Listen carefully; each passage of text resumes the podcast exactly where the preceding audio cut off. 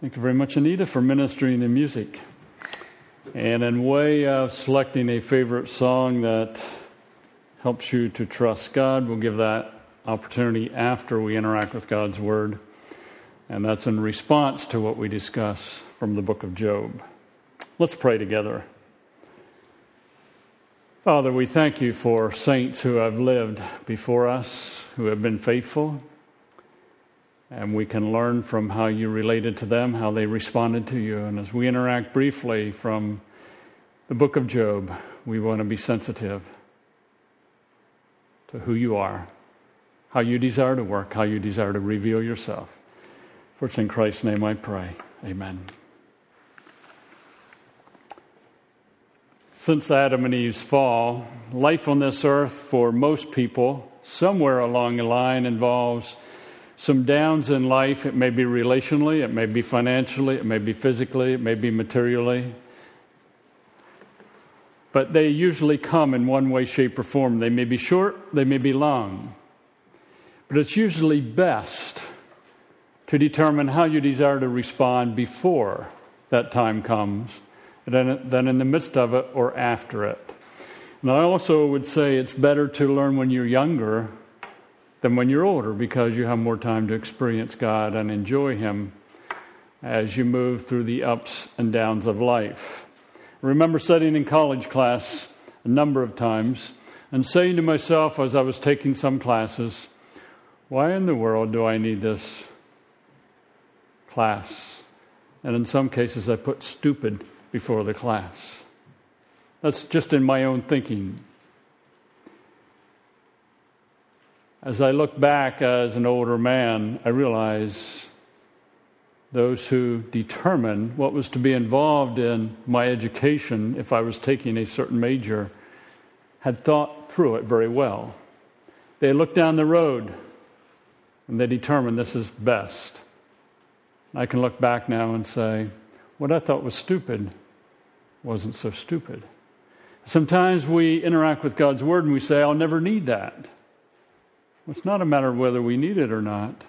It's probably wise to learn it and be prepared. So, a couple of thought questions. Looking for a response. Does God explain himself before he asks us to trust him? Does God explain himself before he asks us to trust him? Okay, I see a couple heads going, no you will look in Scripture basically and find, in most cases, God wants people to trust Him, but He doesn't explain Himself. Does God reveal Himself before He asks us to trust Him? Does God reveal Himself before He asks us to trust Him? Now, that's a different question. Does God reveal Himself before He asks us to trust Him? Yeah? You find consistently throughout Scripture, God reveals Himself. Trust me. It might be hand in hand, you know, one precedes the other a little, but they seem to go together. Why would God bombard Job with questions which make it even harder for Job to understand God? Why would God bombard Job with questions which made it even harder for Job to understand God. Any thoughts on that? Think about it. Job wants an audience with God. And God says, Okay, Job, you get your audience with me. And he says, I'm going to give you a little test. And he just question after question after question. Why would God do that? I think there's a reason. He wants Job to trust him. Him alone. And I think that comes through very, very clear. As we think about the book of Job, and I realize this is maybe somewhat small, Job is taking place probably during the time of Abraham. Job may have lived during the time of Abraham or the patriarchs. There's no mention of Job knowing about the Israelites, as we would call them, no mention of Job knowing anything about the covenant between the Lord and the Israelites. So It's probably during the time of Abraham, Isaac, Jacob, somewhere along that time. And as you look at the book of Job overall, you have Job in chapters 1 and 2, and I see that's missing. But anyway, the beginning where the scene is set for what is happening, and we'll read through some of that in a few minutes. Then we have Job's opening lament in chapter 3. He laments God, I don't like this. You know, he curses the day he was born and so on. Then we have three dialogues in chapters 4 through 14, 15 through 21, and 22 through 27. Job speaks, and then his three friends speak as they go along. In chapter 28, we have an interlude on wisdom. And then we have three monologues at, towards the end of the book Job, 29 through 31, Elihu in chapters 32 through 37, and God in chapters 38 through 42. You know, they just speak. And then we come to the end of the book where Job repents and God blesses him. So let's take our Bibles and go to Job, and we'll begin reading with chapter 1. Job chapter 1.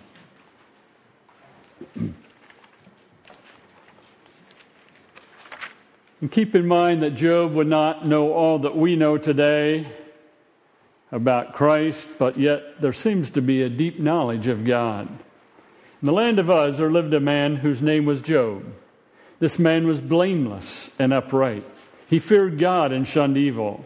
He had seven sons and three daughters, and he owned 7,000 sheep, 3,000 camels, 500 yoke of oxen, and 500 donkeys, and a large number of servants. He was the greatest man among the people of the East. His sons used to take turns holding feast in their homes, and they would invite their sisters to eat and drink with them. When a period of feasting had run its course, Job would send and have them purified. Early in the morning, he would sacrifice a burnt offering for each of them, thinking, Perhaps my children have sinned and cursed God in their hearts. This was Job's regular custom. Now, I want you to note he was blameless, he was upright, he feared God, he shunned evil, and he was wealthy.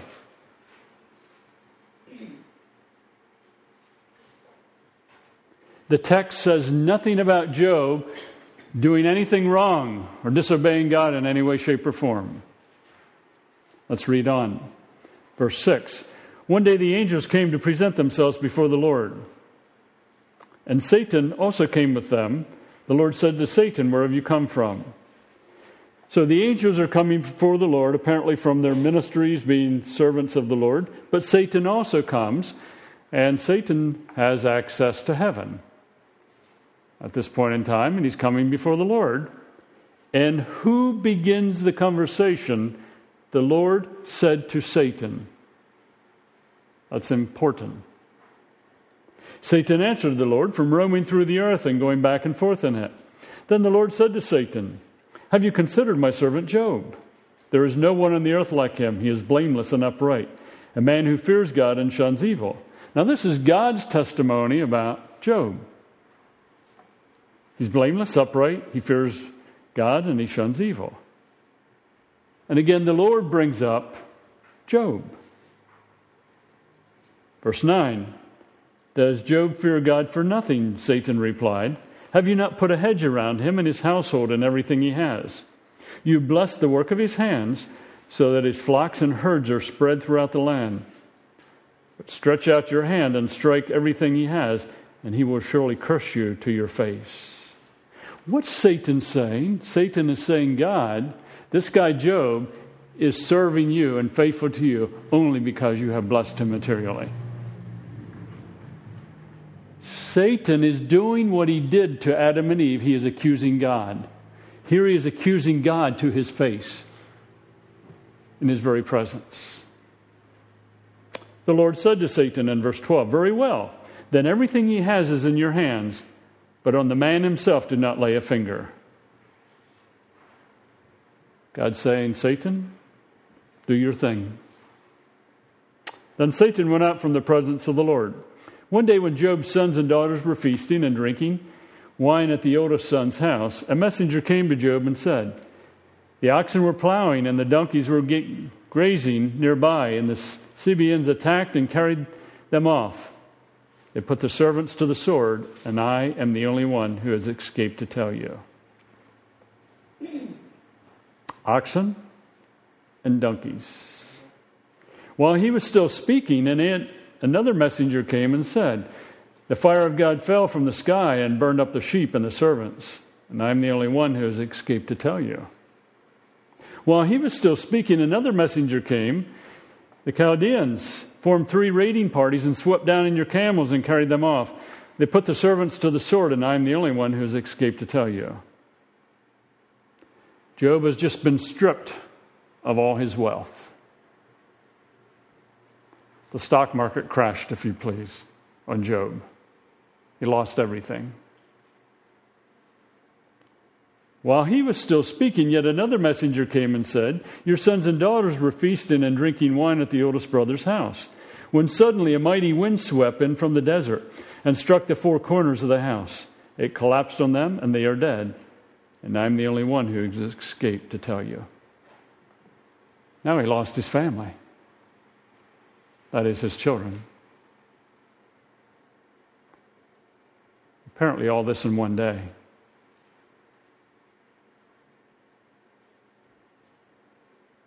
At this, Job got up and tore his robe and shaved his head. Then he fell to the ground in worship. Here's a man who just lost his wealth, his servants, and his children. And he fell to the ground in worship and said, Naked I came from my mother's womb, and naked I will depart. The Lord gave, and the Lord has taken away. May the name of the Lord be praised. In all this, Job did not sin by charging God with wrongdoing. Pretty heavy statement.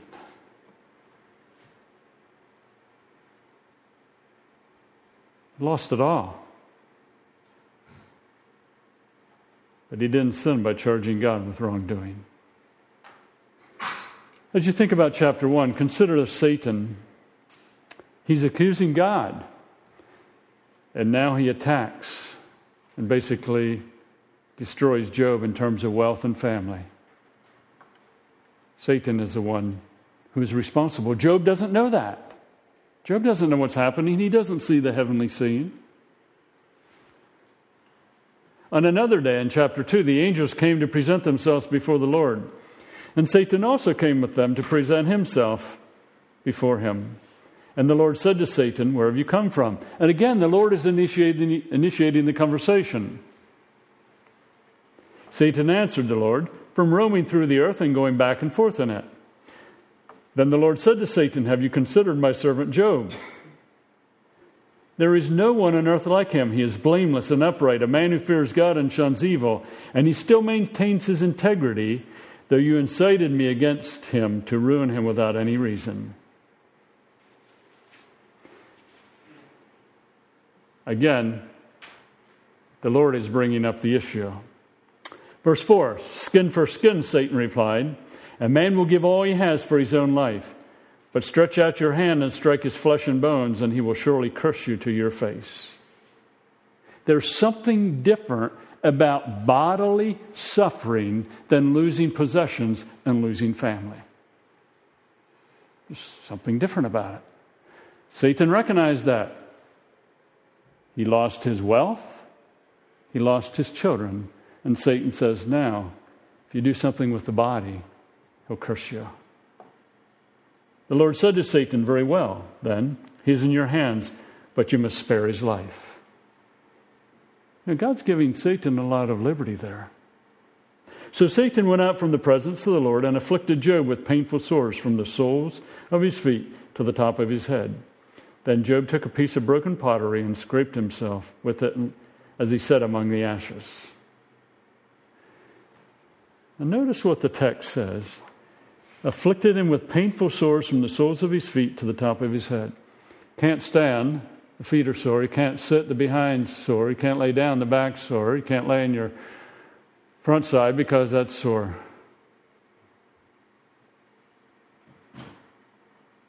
His wife said to him, Are you still holding to your integrity? Curse God and die. Now his wife is saying, Curse God and die. Who's he have cheering for him? Zero.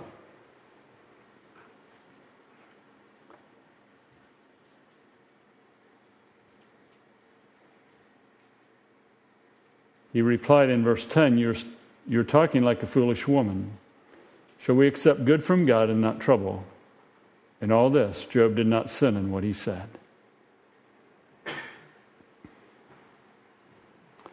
Pretty heavy duty statement. Job did not sin in what he said.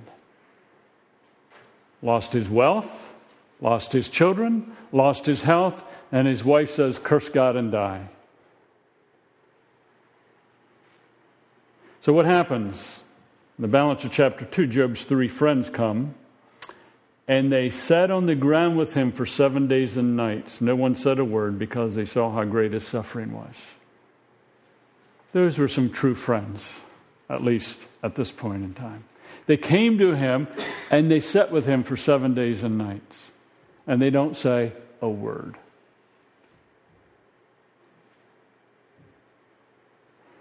Chapter 3, Job speaks. In verse 3, may the day of my birth perish, and the night it was said, a, a boy is born. That day may it turn to darkness. May God above not care about it. May no light shine upon it. May darkness and deep shadows claim it once more. May a cloud settle over it. May black, blackness overwhelm its light. That night may thick darkness seize it. May it not be included among the days of the year, nor be entered in any of the months. May that night be barren. May no shout of joy be heard in it. May those who curse days curse that day. Those who are ready to rouse a Leviathan. May its morning be star, morning stars become dark. May it wait for daylight in vain and not see the first rays of dawn. For it did not shut the doors of the womb on me to hide trouble from my eyes. And he goes on lamenting the day of his birth.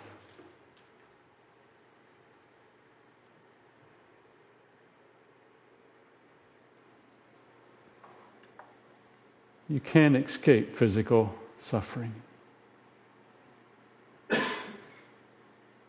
He's lost his wealth, he's lost his servants, he's lost his children. Now he doesn't have his health. In verse 12, why, were, why were their knees to receive me and breasts that I might be nursed? For now I would be lying down in peace, I would be asleep and at rest. Again, he's lamenting all that is happening. If you please, he's whining to God. And by the way, God permits that. Psalms have laments where the psalmist whine to God. Excuse the term whine, but they're lamenting. Job is lamenting. So apparently the seven days come to an end. Job opens his mouth. He curses the day of his birth. And then you get into chapter 4 and on, we find that Job's three friends basically try to figure out why Job's going through this. Job must have done something wrong. And they tell him, they try to figure out what's going on with Job. You know, that, that's pretty hard when you're going through suffering when someone's trying to figure out what you did wrong and what's going on in your life. So you're going through suffering, you lost your wealth, you lost your children, you lost your health, and someone comes along and says, You must have some sin in your life. You must have done this. You must have treated someone incorrectly. And Job defends himself and says, No, none of that's true. Go over to chapter 11.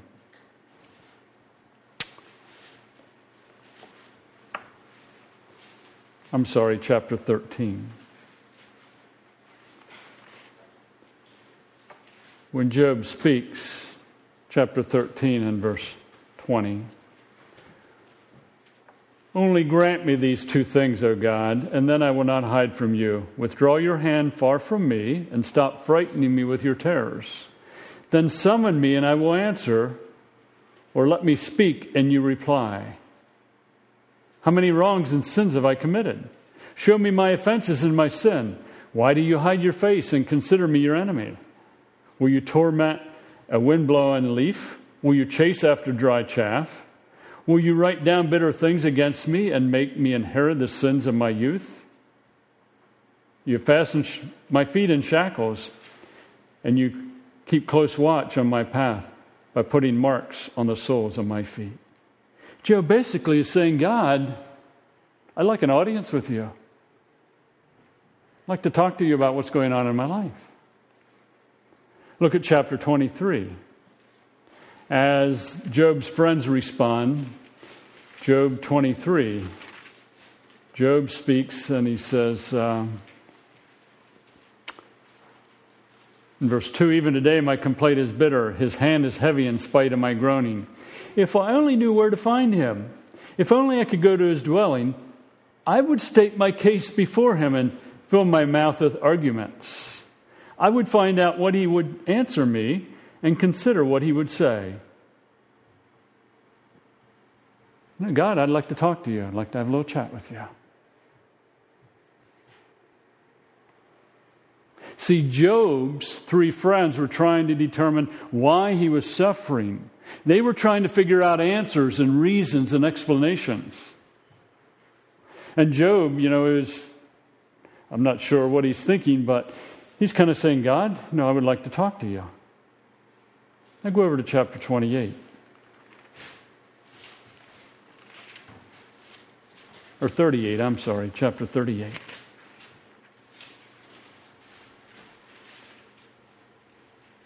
Job's three friends are done. The fourth younger guy is done. And then 38 1. Then the Lord answered Job out of the storm. He said, Who is this that darkens my counsel? With words without knowledge. Brace yourself like a man. I will question you and you shall answer me. Now, here is Job. He's lost his wealth, he's lost his servants, he's lost his children. His wife said, Curse God and die. And he is in pain physically. And God says, Job, this is out of the storm. Who is this that darkens my counsel with words without knowledge?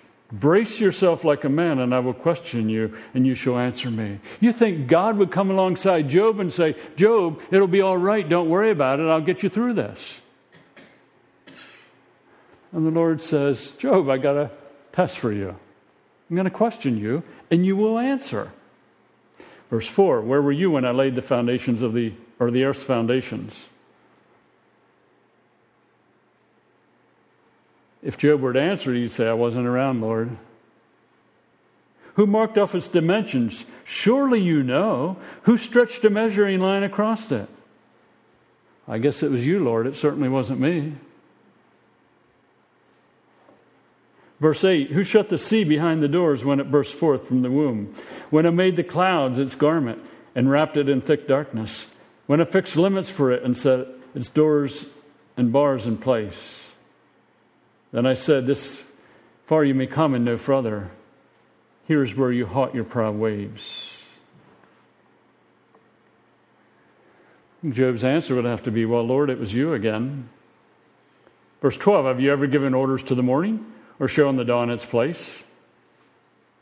That it might take the earth by the edges and shake the wicked out of it. And again, Job would have to say, No, Lord, no. And he gives him questions in chapters 38 and 39. Then look at chapter 40. The Lord said to Job, Will the one who contends with the Almighty correct him? Let him who accuses God answer him. Then Job answered the Lord, I am unworthy. How can I reply to you? I put my hand over my mouth. I spoke once, but I have no answer. Twice, but I will say no more. Then the Lord spoke to Job out of the storm. Brace yourself like a man. I will question you, and you shall answer me. Boy, God seems pretty heavy here. He gives him a quiz for two chapters. And then he says, Brace yourself like a man. I got some more questions for you. Verse 8 Would you discredit my justice? Would you condemn me to justify yourself? Do you have an arm like God's? And can your voice thunder like his? And he goes on in chapter 40 and chapter 41, questioning Job. Now you think God would come alongside Job and say, Job, you lost your wealth, you lost your servants, don't worry. I'll take care of you. You lost your children, I'll give you some comfort. You lost your health, I'll help you through. God doesn't do any of that. Brace yourself like a man, and I will question you, shall answer me.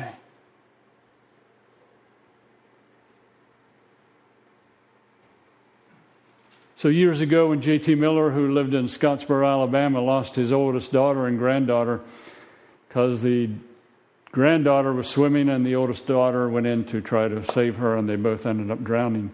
So, the next morning, when I'm talking to JT, I say, JT, brace yourself like a man. I have some questions for you. And I pose 40 questions to him. That's basically what God is doing to Job. In chapter 42, then Job replied to the Lord, I know that you can do all things, no plan of yours can be thwarted. You ask, Who is it that obscures my counsel without knowledge? Surely I spoke of things I did not understand, things too wonderful for me to know. You said, Listen, and I will speak. I will question you, and you shall answer me. My ears have heard of you, but now my eyes have seen you. Therefore, I despise myself and repent in dust and ashes.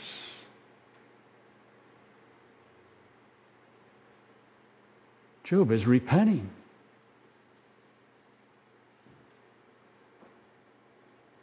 you ever consider that Job is repenting of wanting answers more than the Lord?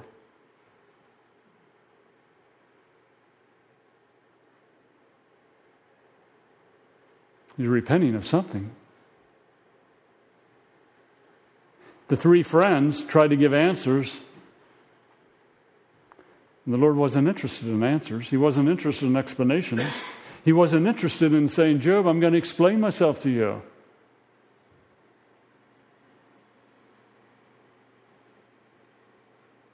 Please understand, the Lord initiated the testing of Job. Satan accuses God just as he did in Genesis 3. But the Lord remains sovereign over Satan's activity. And Satan has much power in attacking. Now, in relation to the testing,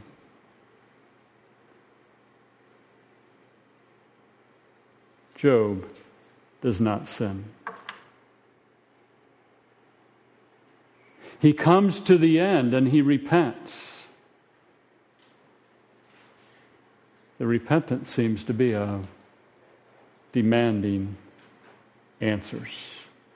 So, some core teaching. The Lord lets Job know he alone is sufficient and satisfies. Answers and explanations do not satisfy, they only create a thirst for more. God, I got to have an answer. And you get the answer and you go through something else, and what do you want? An answer. Job wanted some answers. His three friends are trying to figure out some answers. I think God is calling Job to radical faith. Trust me, even though you have no explanation for losing your children, possessions, and health. Trust me. Trust me.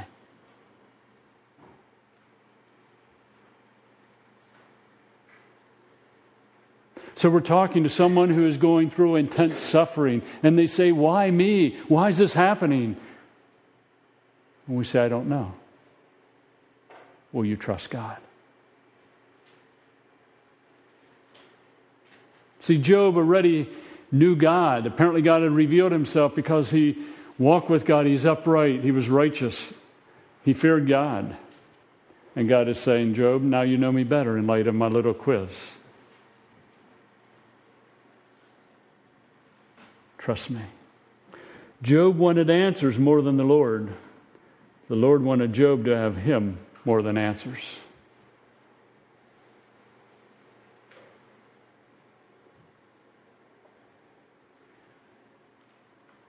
Job wanted answers more than the Lord.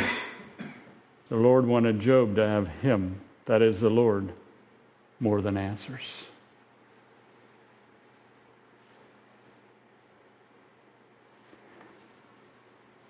Someone has lost their wealth. The stock market has crashed. They've lost their family.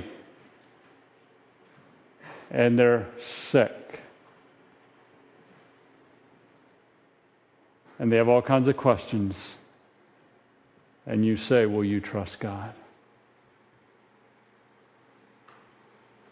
You say, Let me ask you a few questions. And you start reading Job 38, 39, 40, and 41. And they say, I don't have any answers. And you say, trust God.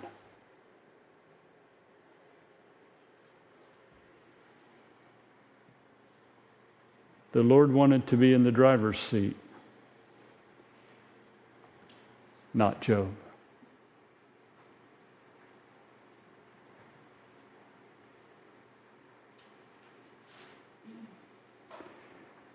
So often,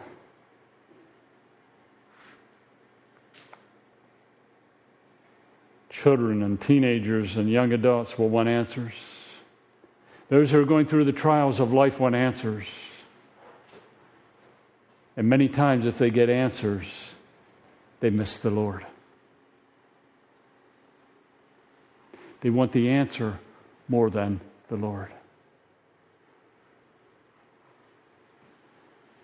And I think the point of Job is the Lord saying to Job, You have me.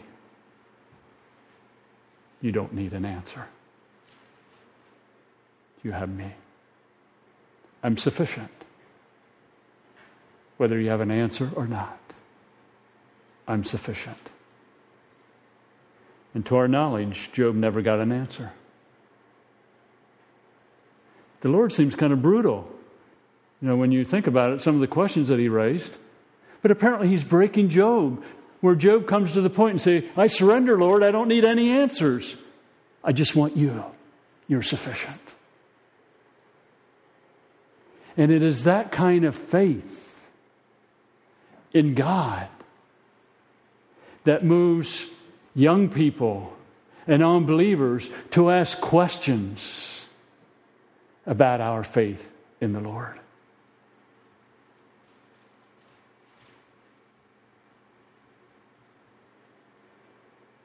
Why'd you go through all this mess? I don't know.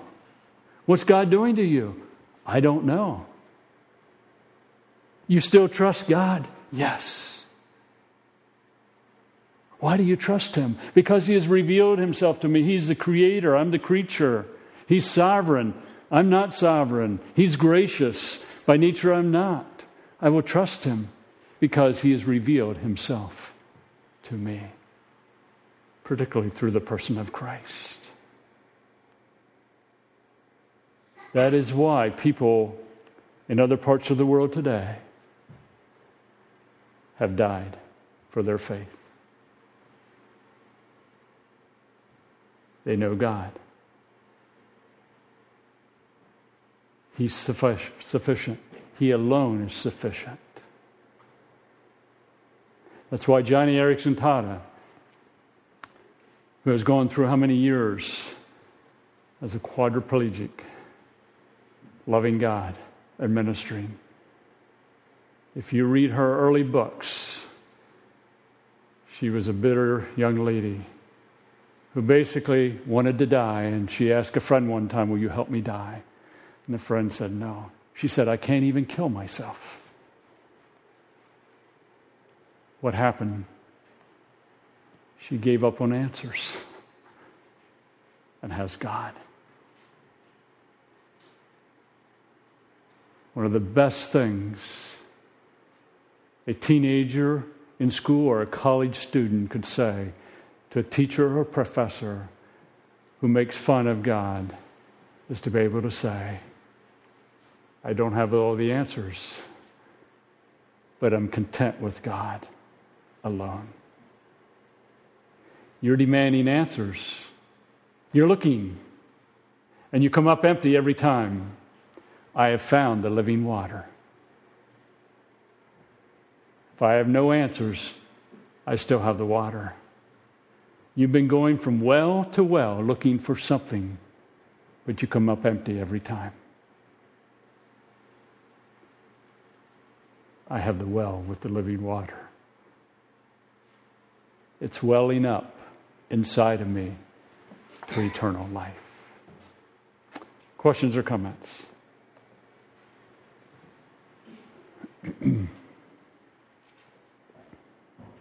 we'll pursue Job a little more next week as we just think about some practical things about faith and about God and just God alone. And one of my great concerns in America today, in Christian America, is that we want answers more than we want God. Answers seem to spring after faith. As I'll explain next Sunday morning. But it all depends on faith, a walk with God. So think about favorite song that moves you to trust God, to rest in Him as Travis comes to lead us.